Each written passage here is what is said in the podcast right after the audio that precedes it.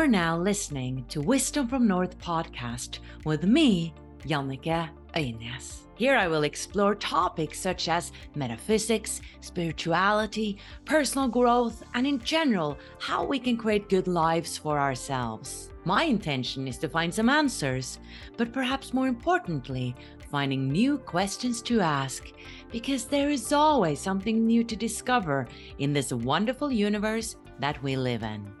In Wisdom from North, we're passionate about helping you take your spiritual growth to that next level.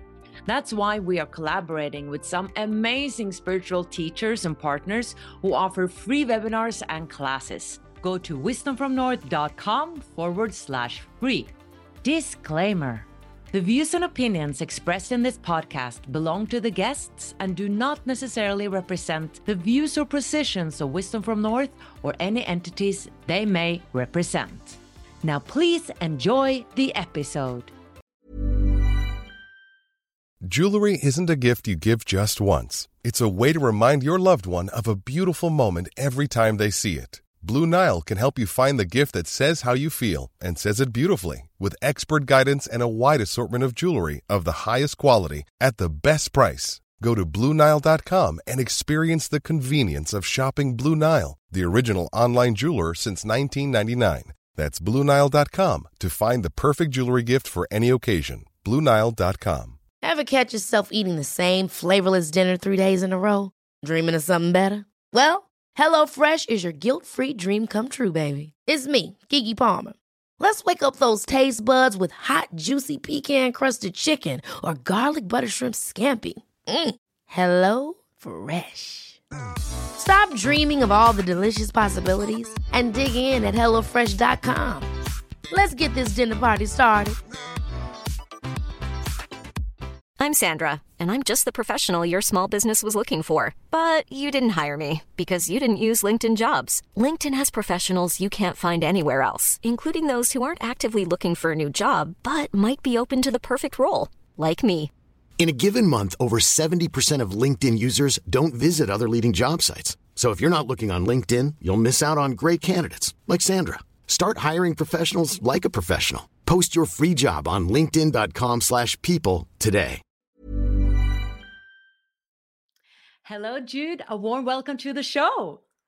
Thank you, Jannike. As ever, it's lovely to be with you, and it's been a while, so it's my great joy to be together again today.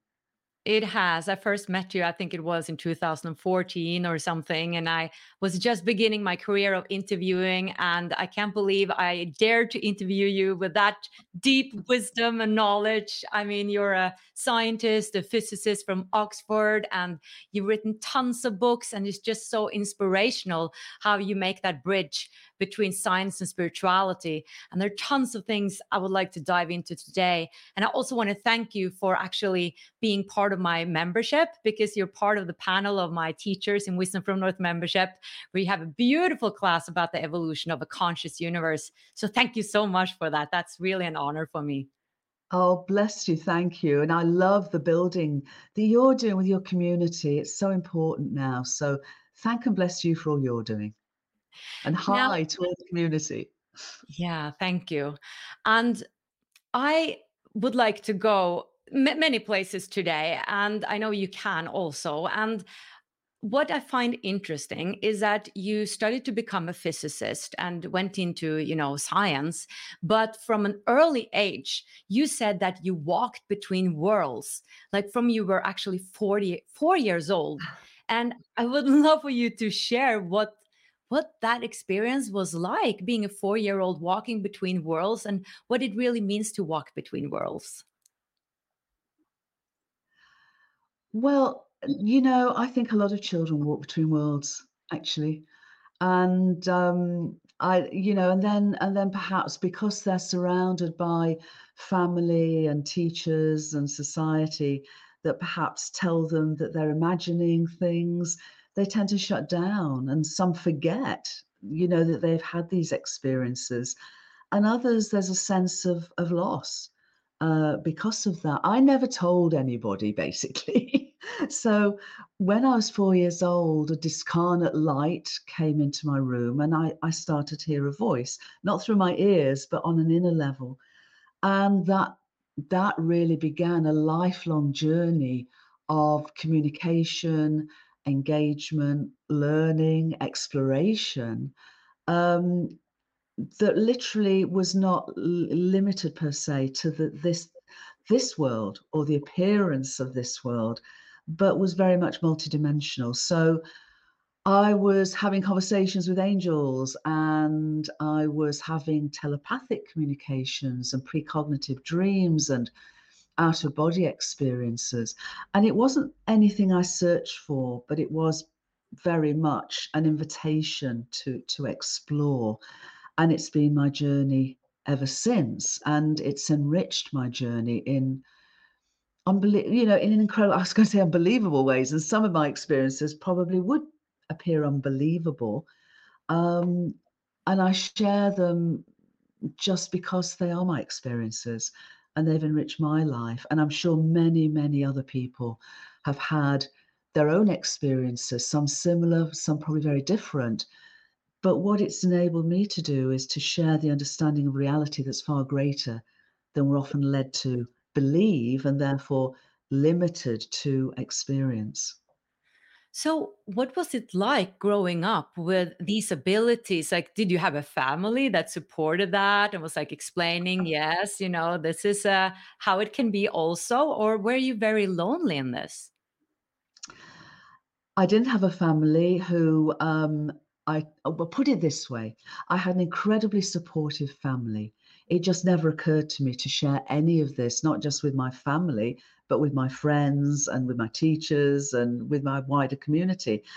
And no, I wasn't lonely at all because I was having these incredible relationships with what we might call discarnate um, entities and intelligences and, and wisdom keepers and guides. So I just felt very fortunate and I was having an incredible journey of exploration. As I say, one that continues to today. So in the course for, for our community, I've explained why now leading edge science and the latest discoveries are converging with universal wisdom teachings to, to, to, to show a reality that's far greater than, than we've often been taught is the case. You know, the old paradigm of science tells us that, you know, this reality, our universe is the physical reality is the only one. And it's a reality made separate things, and we're now turning that on its head. But what we're realizing is that we're rediscovering and taking forward what universal wisdom teachings have told us for millennia. So, what I find interesting and I'm curious about is that why did you become a scientist? Was that really to understand more of what you were experiencing already from a new perspective? Or was it sort of to be able to share this message in a scientific way? Because you could have become a spiritual teacher. Well, I have many hats. and it's been a very scenic route of my journey. So, in a sense, I am a spiritual teacher and I'm a scientist and and many other things. So with that sense, it was the former. It was more to as I continued this incredible journey of walking between worlds of multidimensional realities, where mind and consciousness, I, I realized, are not something we have, but lo- literally what we and the whole world are. It, I was really fascinated by how science was also on this journey of exploration, but had limited itself. And I understand the history of science, and, and, and I'm a student of that as well, but has limited itself to this, you know, this phys- what we call the physical realm and has pushed to the side any further any exploration of the nature of consciousness certainly peripheralized it and in doing so it it's it's what we say in, in Britain, throwing the baby out with the bathwater. Because what we're now realizing that without an appreciation of mind and consciousness, which is fundamental to the nature of reality, we can't, you know, d- dive deeper into that fundamental realization. But for me, the science was was how does what I'm experiencing connect with what the physical world seems to be about. And so it gave me a language, it gave me a methodology of exploration, which was a method, not the method. Um, but at that time, it wasn't to share it, it was just my curiosity.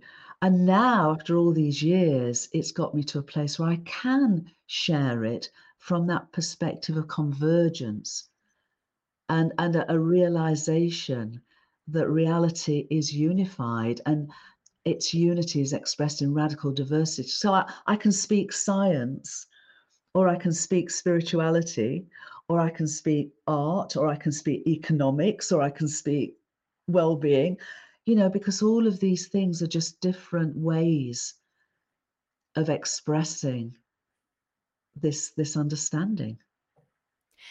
So, I may ask, where is your impression, uh, or what are uh, the scientists now agreed upon when it comes to the nature of our reality? And what would you say they are missing? Uh, are they more open now to this uh, unified field and that uh, reality is an illusion, perhaps, which Albert Einstein really said that it was? Is have we evolved in science now so there is an understanding of a oneness and no separation? Or are we still not there? Well, it's a work in progress i would say. But you know like all revolutions and certainly scientific revolutions they are built often from an accumulation of evidence that cannot ultimately be understood within the old container the old paradigm, the old model.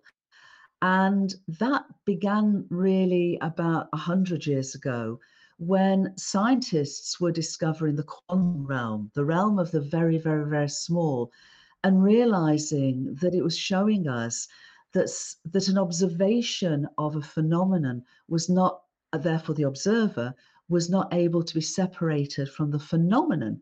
So that the, the, the, the subject and object were really both part of a larger whole. And it was also showing us, quantum physics was showing us that whilst within space and time, the speed of light is a limiting speed. It's the it's the it's the universal speed cop for any signals to go within space time, which is vital because otherwise we couldn't have this conversation. We couldn't talk about a universe that began 13.8 billion years ago, where there is a flow of time from that first moment to this moment. And yet, and it's not an either or, there's a both and that our universe exists and evolves as a unified entity, where in its wholeness, it knows itself. It's what's called non locally unified.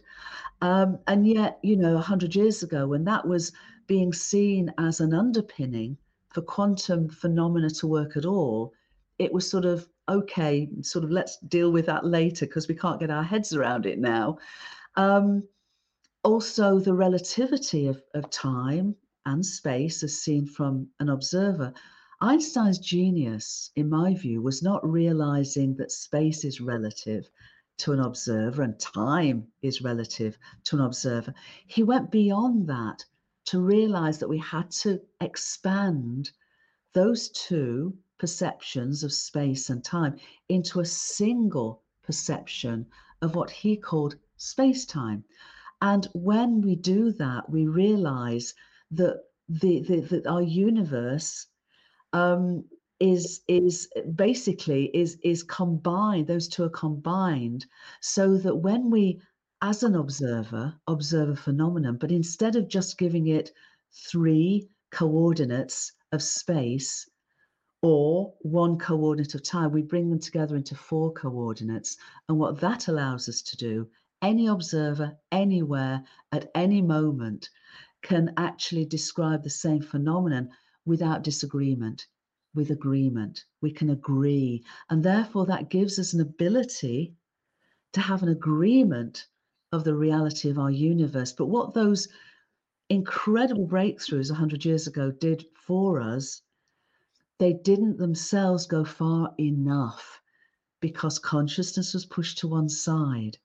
And there was still the old model still was maintained a model of material materialism and separation. With another hundred years on, the evidence we now have is turning that upside down. And the emerging understanding is that our universe is an essentially living, conscious, evolving, non locally unified entity. And what that does is it's showing us that it meaningfully exists and purposefully evolves. And therefore, everything in it has meaning and purpose, including us. Everything in it has an evolutionary purpose, including us.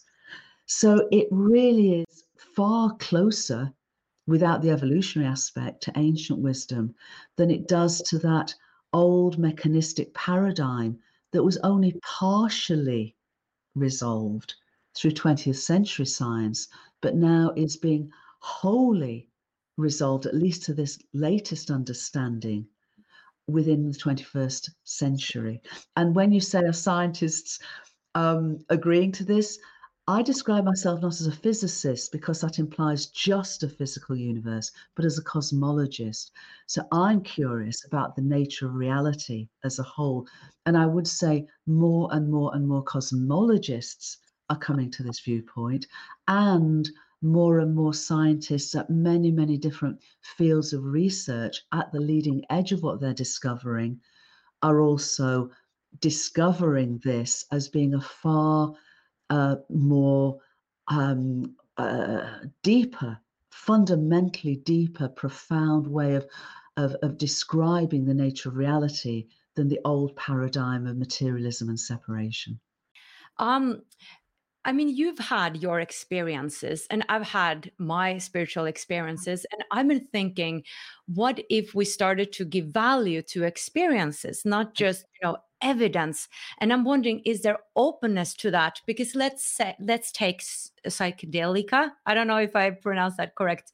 Ayahuasca many uh, spiritual people are trying out ayahuasca and it's really hard to explain uh, an experience like that but it's obvious that people are having some spiritual experiences and how can you explain such an experience when we don't have frame for that type of reality?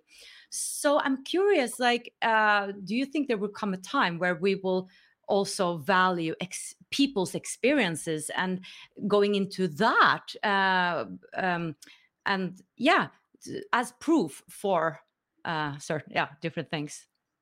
Absolutely, and I, I, I mean, you know, seven, six years ago, when my not my latest book the story of Gaia, which was published just last year but in 2017 when my book, The Cosmic Hologram, came out, I co founded something called Whole World Hyphen View. And what we aim to do is to serve the understanding, but the experiencing and the embodying of unitive awareness. I think the issue before relatively recently was there wasn't mm. a model that supported those experiences. We had a model a very narrow model that was that was sort of supported by the scientific evidence or the interpretation of the science at that point of a of a, a reality that was only materialistic only uh, uh, made up of separate things and where experiences were not part of it they were they were pushed to the side as was the nature of consciousness and, and, and mind and as a result those experiences were devalued. Now, the emergent cosmology offers a, a, framing, an underpinning that not only allows these experiences to be understood in this wider, multidimensional understanding of the nature of reality, but they're natural. That's the point. They're natural, what I call supernormal phenomena, not supernatural or paranormal, but supernormal, such as telepathy, precognition, the experiences, the altered states of consciousness experience says that plant medicine can, can help facilitate and initiate. They're all part of this, this new, ancient, but evolutionary paradigm of wholeness, of unity, in diversity. And that's why the experiential aspects of these, of this, are so important. It's not that they supersede the science, it's just that the science is offering a description, an underpinning, a framing for which the vital experiential realization of this wholeness, of our unity in diversity, can be expressed and appreciated and valued and, and offering us the wisdom of that deep relationship, that healed relationship with a whole world rather than a fragmented world, which is what our old paradigm has insisted we are part of and is which now is being shown to be fundamentally flawed. I think we're living in living in exciting times, and I think well, I studied to become a primary teacher, and the um, the teacher that taught us history, she was coming over to me and she was like, you know, I know you do spiritual stuff and there's so much more between heaven and earth, but, you know, I don't talk about it, but I've had my experiences. And people say that to me, you know, they don't dare to say it out loud. And also, I think a lot of people are experiencing things. And it was just uh, right now before I was meeting you, I was uh, finding a, a, thumbnail to this teacher, uh, to this interview I had with her, I shifted her picture. And then all of a sudden in my mailbox, there's a, an email from her. And I haven't spoken to her for a year or so. And that's synchronicity and things like that happen all the time. And I think people who fall in love, you know, they can share stories about how they met in such magical ways. So I think that's really fascinating. Is that your experience as well? Yes, and I love that you brought up synchronicities because for me, synchronicities, synchronicities are our way showers. And of course, in that old paradigm, they have no place because they don't appear to have this causal, um, you know, A, B, C linearity, but they don't violate universal reality. There's nothing in a synchronicity that violates the laws of physics because it doesn't violate causality.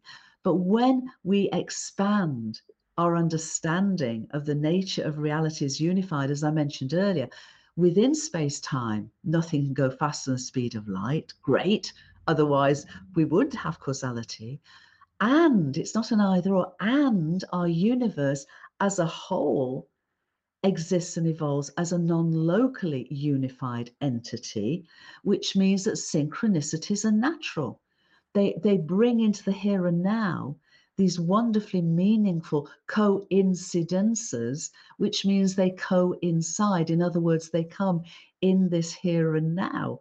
And the other superpower we have, the superpower we have, is our intuition. Because again, we are inevitably, innately microcosms of the intelligence of our entire universe. So we can tap into its wholeness, its sentience, if we can sort of take down the blinders that we often put up because of that old paradigm tells us that to realize that we are part of this incredible, not just interdependent, innately relational universe. We are microcosms of its wholeness. And that's where, you know, plant medicine and, and mindfulness and other practices can really help us to expand our awareness in this way. Before I before I finish, I just want to say something because people might be thinking, well, okay, maybe there's some evidence for this. Well, let me share with you. you know, the, the cosmic hologram and the story of God are filled with the evidence for this at all scales of existence and across many fields of research. But one thing I've spoken, uh, mentioned a couple of times is our universe exists and evolves as what's called a non locally unified entity. In other words, as a wholeness. And this was a theoretical prediction coming out of quantum physics over 100 years ago. And at the time, there were no experiments able to, to prove it at all. It was just a theoretical requirement for quantum phenomena to be able to, to be what they are. And for many years, it was a thought experiment. And then in the 19 sort of 80s and onwards, experimenters were able to show that such non-local uh, coherence and what's called sometimes entanglement was able to be expressed not just at the quantum level but ever larger scales in the laboratory and between laboratories. Um, and in 2018, a group of experimenters were able to non locally entangle photons of light in a laboratory with starlight from 600 light years away and light from an incredible active ancient galactic center 12.2 billion light years away to show that that non-locality extends 12.2 billion light years and therefore at cosmological scales. But in 2022 late last year three scientists three experimenters Alain Aspect, Anton Zeilinger, and John Clauser were given the Nobel Prize for Physics for this work. Now, the Nobel Prize for Physics, as you probably well know, living in Norway, is only given for what's called settled science. In other words, science that is not contentious, that everybody agrees on. And it was given for this realization of universal wholeness non locality in 2022. And that for me was a major threshold because this now is settled science. It's not conjecture. It's not conje- it's not contentious. So all that I'm sharing and writing about is progressively ever more the compelling cosmology that you know I share in my course in my masterclass and you know share in my books but it's not just my cosmology. It's thousands upon thousands upon thousands of leading edge researchers who have come to exactly the same perspective. This is so exciting. And, you know, being Norwegian, maybe it's natural, but I have not been thinking about that coincidences stands, you know, have those two words, co and incidences. I mean, that's amazing. And I, I, remember Neale Donald Walsch also in his book Communication with God or Communicating with God, uh, split it up the word, split up the word always to always. and I love that. Like you, we don't think about that, but that's brilliant. So, Jude, I heard an interview with you uh, where you said something highly interesting. You said, we will remember our extraterrestrial and interterrestrial heritage. Mm. I would love to go into that because you've been speaking about multidimensionality. Mm. Uh, and I'm curious, do we have another heritage that is not so common commonly well known of? I, I feel we have, personally, I feel we have. And what's been very exciting for me and interesting for me is over the last few years, after so long when the possibility, when I was at university many, many years ago, um, astronomers, I would say if you ask 100 astronomers, is there a likelihood of extraterrestrial life? Probably 99 out of the 100 would say no. You might have the one brave soul who said, well, possibly, but there was Life is full of what ifs, some awesome, like what if AI could fold your laundry? And some, well, less awesome, like what if you have unexpected medical costs? United Healthcare can help get you covered with Health Protector Guard fixed indemnity insurance plans. They supplement your primary plan to help you manage out of pocket costs. No deductibles, no enrollment periods, and especially no more what ifs. Visit uh1.com to find the Health Protector Guard plan for you. Many of us have those stubborn pounds that seem impossible to lose, no matter how good we eat or how hard we work out. My solution is PlushCare. PlushCare is a leading telehealth provider with doctors who are there for you day and night to partner with you in your weight loss journey. They can prescribe FDA-approved weight loss medications like Wegovy and Zepbound for those who qualify. Plus, they accept most insurance plans. To get started, visit plushcare.com slash weight loss. That's plushcare.com slash weight loss. No specific evidence. there is a, a, a there is a, a, an aspect of astronomy called exobiology, which has been looking for the signs of extraterrestrial life for a number of years now, and gradually, um, more recently, exponentially, we've had the technology, and over the last few years, we've discovered thousands of planets beyond our solar system that may well be able to harbor biological life. And for me, life is our entire universe. It goes way beyond biology. Ours is a living universe.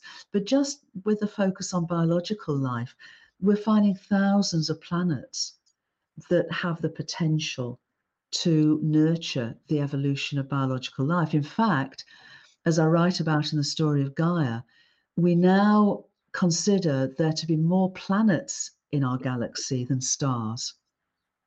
Planets are incredibly common. Now, not all of them can support biological life. In our own solar system, it looks as though Mars and Venus, as well as our planetary home, Earth, Gaia, were water planets from the, from the beginning. Mars is too far out and too too small to hold on to the water, but you know the, the probes we've sent are finding more and more evidence of very early water and possibly biological signatures. Venus is is too near the sun and therefore has now become a, a, a, very, very hot planet, but again, likely was a water planet. It looks as though the, some of the moons of Jupiter and Saturn have oceans beneath their icy surfaces. And we're starting to be able to sort of, you know, identify that there may be life there. So probes in coming years may well show that at least simple biological organisms have been able to evolve there. So that's just in our solar system. We look out, and before planetary systems come into being, as ours did over 5 billion years ago, there are interstellar clouds of gas and dust and ice, vast swathes of ice, vast amounts of what are called prebiotic molecules, complex carbon based molecules, which are the forerunners of biological organisms, all there. And so, in our solar system, and likely many, many, if not all solar systems come into being, the beginnings, the possibilities to then nurture further complexity of biological organisms are there, ready to be delivered to new planetary systems such as ours. So, when we talk about extraterrestrials, it seems to me, and it always has from my own experience, because I've communicated with extraterrestrials all my life, is that now the science is catching up with that understanding. And I'll be very, very surprised if we don't have very direct evidence and contact potentially within the coming years. NASA, I don't know if you know, NASA have just started to report are after a nine months study of what they're now calling uh, unidentified aerial phenomena, used to be called UFOs, but they're now extending it to below oceans. And, you know, I, I really do think that we're on the threshold of, yes, realizing that we too are both human, terrestrial, and our heritage is also extraterrestrial and intraterrestrial in the sense that, of course, our bodies are made up from the body of Gaia, but also in my, you know, explorations, I've communicated with what we might call elemental realms and devic realms of Gaia all my life. And more and more and more people are doing this. Our indigenous brothers and sisters have continued to do it when so many of us have lost those relationships or forgotten those relationships. You know, to a shamanic society, they're just part and parcel of lived experience. Wow, fascinating. And I, I, gotta ask, and I think my audience get very curious curious about what kind of extraterrestrials have you been communicating with? Because there's so many races out there. There are, and and and you know, for me, it's been, um, for example, Sirians, Pleiadians, um, others, um, and you know, I, I my experience is is not that great. You know, I've only been doing it for sixty five years, and um, you know, I've spoken with a lot, but but you know, our indigenous. I, when I've met, when I've had the honour of meeting indigenous wisdom keepers, who have a continued lineage of those relationships, whether it be the African lineages or the Australian lineages, for them, the extraterrestrial relationships are just lived aspects of their wider relationships with with the whole world, with the whole universe. But do you think it's wrong that we have evolved from monkeys and apes uh, and that we've actually, you know, have evolved from extraterrestrials, that they've been here building pyramids? Well, I don't think it's proven that they built pyramids. And my my jury is absolutely out. I mean, one of the things that I've I've had as a, a sort of a north star in my whole life is to follow the evidence wherever it led and you know my own experiences are my own experiences and i'm not trying to impose those in on anyone else but i have had my innate curiosity guided and invited and and very very often validated um, by the by the evidence um, yes i mean my goodness me the whole story of gaia as i write about is a story 13.8 billion years in the making because our story is the story of our universe, not just our planetary home, our entire universe. And you know, when our when our planetary home and our planetary solar system came into being five billion years ago, from a nearby, you know, a nearby uh, a collapse of a nearby interstellar cloud of gas and dust and ice to form our planets. Um, that enabled by being a water planet enable that ongoing nurturing from simplicity to greater levels of complexity and the evolution of biological organisms. So, yes, the evidence is there that that entire, what has now been a, a 4 billion biological story, led from, you know, single cell bacteria and, uh, and, and, and single celled organisms to multi-celled to eventually to plants and fungi and all the incredible abundance of biological life that came to eventually monkeys and, and apes and us. I'm not denying that. I, I, you know, I couldn't even begin to suggest that that wasn't what the overwhelming evidence is showing us. But it can be an and, both and.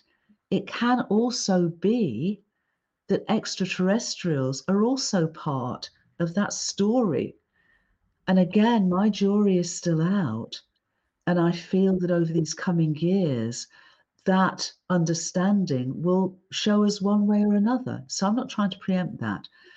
Um, but I'm saying it can be a both and and not just a Gaian based without anything. I mean, for example, until a few years ago, the evidence was suggesting that in our the earlier story of, of how we uh, evolved to be you know modern humans um, that we had neanderthal cousin, cousins and the idea was that our neanderthal cousins died out and, and we went on but we now know that between 1 and 4% of our dna is neanderthal because our ancestors um, not just coexisted but bred with our Neanderthal cousins.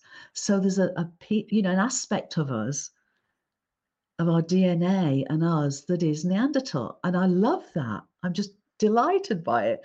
And when we look at the whole story of, of our, our, our modern humans, we are the only hominins. We are the last of our kind in that regard. And yet, when we look over the last five to six million years, we find many other strands of our hominin relatives that have come to an end of their evolutionary arc. And yet they still, in that sense, and to some degree, still live on with us and some of them in instances within our DNA, within the overall, you know, breadth of our DNA. So will we discover that perhaps there's an aspect of our DNA which may be traced to extraterrestrial? I don't know, but it's possible. Very interesting. And uh, yeah, speaking of going deep into the big uh, topics, um, I'm fascinated by the three theory of multiple universes. Uh, I don't know if that's sort of proven yet, but um, people are speaking about it. Um, what do you think about that uh, in your research? Uh, I, I don't understand how that is even possible. well, there is so much, I think, conjecture, which is great but there's also i feel also potential a lot of misunderstanding about what that actually means. First of all for a long time it was assumed without any evidence that our universe was the only universe. Okay point one. Point two that our universe was infinite. What we're now realizing is that first of all the evidence is becoming stronger and stronger that our universe is finite. It began a finite time ago, 13.8 billion years, but also in the work that I share and the evidence I share in the story of Gaia and the uh, sorry, the cosmic hologram and the story of Gaia.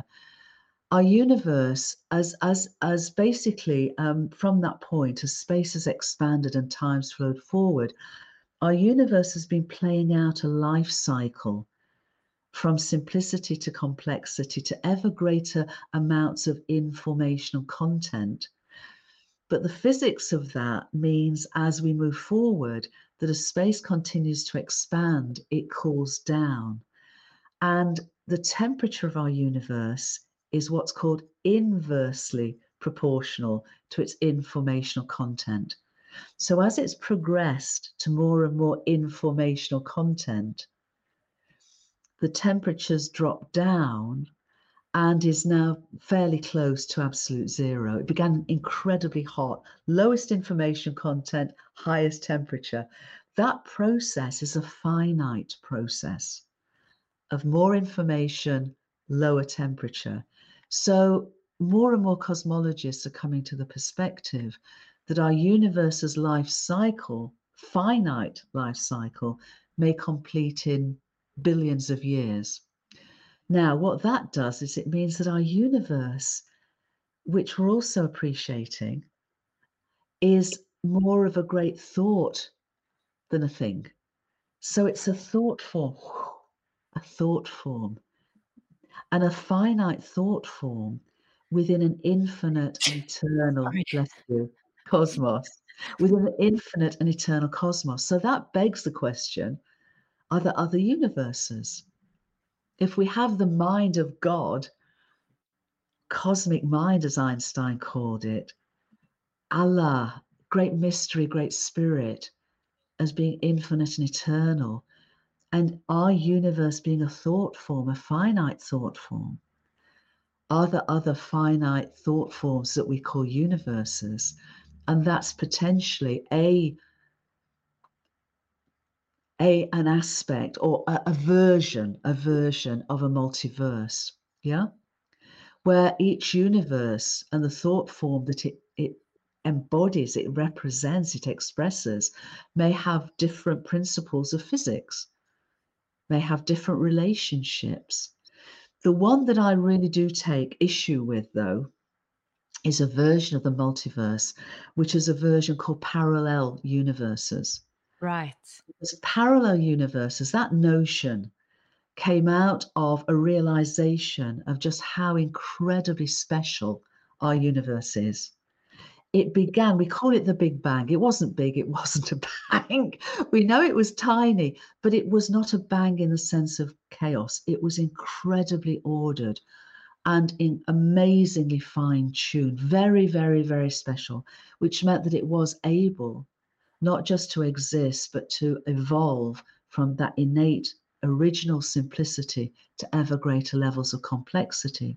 But so special is our universe that a notion came forward was that was based on randomness that could not acknowledge that essentially cosmic mind and consciousness innately imbue our universe with intelligence. Yeah. So if you're not accepting an intelligent, living, sentient universe coming out of a deeper, more fundamental levels of causation, and as a thought form of an infinite, eternal cosmic, cosmos, then the only other choice you have really is to say there are infinite number of random universes. So every quantum aspect of our universe buds off into essentially an infinity of other universes. So there are an infinity essentially of you and me. Right. And that is something that is so violating a fundamental principle called Occam's razor and so violate, violating what Einstein said, which is that our universe is as simple as it could be, but no simpler to exist and evolve. What the parallel universes do is they throw everything up in the air. Yeah. To actually avoid avoid looking at the nature of consciousness. Ah, I see. And I don't think we have time to go into what consciousness is because that's a huge uh, uh, topic. But I would love to hear, with all your experience, uh, what do you think is the meaning of life and why are we here? Well, that'll take us about 10 seconds, won't it?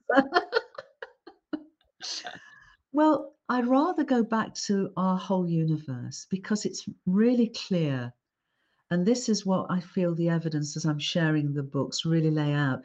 If you look, our universe began in its most simple state, incredibly ordered, amazingly fine tuned, but simplest state. It literally embodied an impulse to evolve from simplicity to ever greater levels of individuated self awareness, complexity, diversity. So if I look at of our overall universe, I would say the meaning of life, and I, I view our universe as innately living in its wholeness, is to evolve.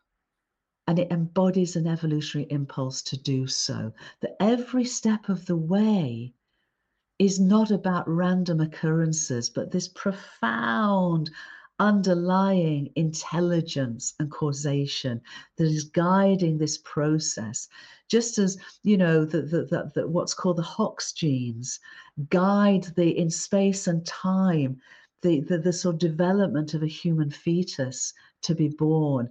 And that baby then to have you know rather like an acorn has the the oak tree held within it as as a potential has that potential to evolve so for me, the meaning is founded on a universe of meaningful purpose to evolve and to evolve consciously, to evolve, to evolve as individuated, ever more individuated, diverse, each unique expression of its universal sentience and consciousness into individuated, self aware consciousness and complexity. So that comes back to each and every one of us. So, how do we express that universal meaning in our own lives, in our own earth walk, as microcosmic co creators of our universal sentience and evolutionary impulse? And for me, that is about creativity. That is about, you know, joy and gratitude. That is about the relationship that I have with not just everyone, but everything within, you know, our planetary home and our entire universe. And it's about not that I have, it's not that I have a purpose, even. It's that my very existence is purposeful. Because how can it not be when we are all microcosms of our purposeful ev- evolutionary, emergent universe. But it does invite me, and I feel it invites all of us to to to to you know live in a way that fulfills our joy in being here the abundance of our universe that's gifted us this incredible opportunity. And so for me, it also involves how can I serve the good of the whole? And that's do so. That's so, do so love, joy, and gratitude, you know?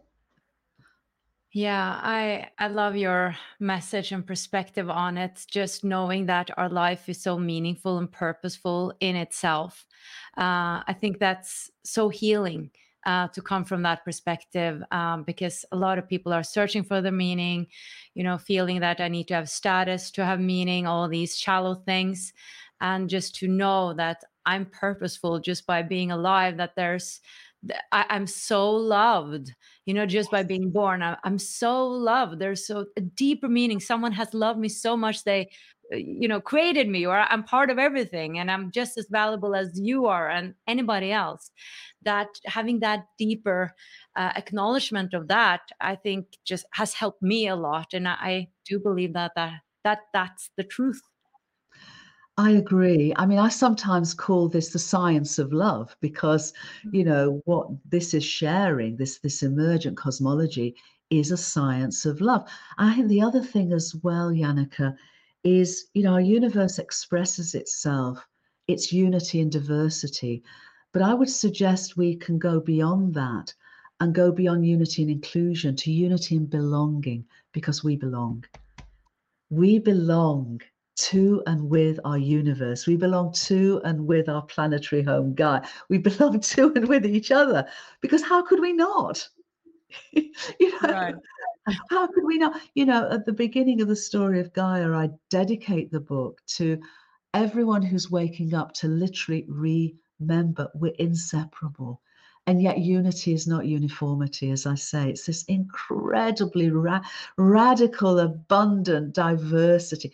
Each of us, going back to, to we are purposeful, each of us is unique. Each of us is unique. You know, when our universe got to a point of its evolutionary impulse where atoms were becoming molecules, you know, each each atom, if you have an atom of hydrogen, each atom of hydrogen is pretty much the same as every other atom of hydrogen. Um, but we get to molecules and then we start to get this incredible amount of differentiation and we go from molecules and then we go into you know our planetary home gaia her geosphere her minerals her rocks her atmosphere her waters and her biosphere. And that level of differentiation and complexity and uniqueness, unique individuated expression within the wholeness just becomes oh wondrous, absolutely wondrous. And yet each leaf of every tree is different. Every snowflake is different what does that tell us about our universe? Our universe's impulse for life and for exploration and for evolutionary oh, diversity. And can't we then, in realizing we belong, that we come to celebrate that? To celebrate that together. Wow, it's been such a joy speaking to you, Jude. I mean, I, I, feel like it's been five minutes and we've been speaking for 50 minutes. Uh, time just flies, and I could speak for hours on this. Thank you so much for really doing this work, diving so deep, writing all these books, doing talks, interviews, sharing this uh, these messages. It's so important. So I'm very honored having you here today. Thank you so, so much. Thank you, Yannicka. And I guess for me, what's really powerful is this offers us what I call a unitive narrative because we're a story sharing species. And beneath our stories, there's a narrative. And the narrative has been one of fragmentation, separation. Mm-hmm. This is now offering us a unitive narrative to underpin and frame everything that we can do. Because with a unitive narrative, we can heal, with a unitive narrative, we can link up and lift up together to transform the way and the ways we behave with each other, the way we organize together. You know, this is such an incredible moment of potential and possibility. And to know that we're held and underpinned and framed by unitive narrative, we can begin to share new stories. Yeah, and that's what my work is all about. I feel like I cannot do anything else and you know that that that unity coming from the heart, uh, taking that long journey from the mind to the heart. it is a journey we all have to take, but we can help each other with that. And that's why I continue doing these interviews because it just feels so meaningful. So thank you again so, so much, Jude. Thank you, Yannicka. And, and I, I'm so happy to be sharing this time with you and your community because each of your community in their own unique way, as well as the whole, can also reach out to link up and lift up. Together we can go forward. Indeed. And thank you for watching, guys. Much light from England and Norway. Bye bye. Hey, it's Danny Pellegrino from Everything Iconic. Ready to upgrade your style game without blowing your budget? Check out Quince. They've got all the good stuff shirts and polos, activewear, and fine leather goods, all at 50 to 80% less than other high end brands. And the best part? They're all about safe, ethical, and responsible manufacturing. Get that luxury vibe without the luxury price tag. Hit up quince.com slash upgrade for free shipping and 365 day returns on your next order. That's quince.com slash upgrade. Hold up. What was that? Boring. No flavor. That was as bad as those leftovers you ate all week. Keke Palmer here, and it's time to say hello to something fresh and guilt-free. Hello Fresh. Jazz up dinner with pecan-crusted chicken or garlic butter shrimp scampi. Now that's music to my mouth. Hello Fresh. Let's get this dinner party started. Discover all the delicious possibilities at hellofresh.com. Mom deserves the best, and there's no better place to shop for Mother's Day than Whole Foods Market. They're your destination for unbeatable savings, from premium gifts to show-stopping flowers and irresistible desserts. Start by saving 33% with Prime on all body care and candles. Then get a 15-stem bunch of tulips for just $9.99 each with Prime. Round out Mom's menu with festive rosé, irresistible berry chantilly cake, and more special treats. Come celebrate Mother's Day at Whole Foods Market.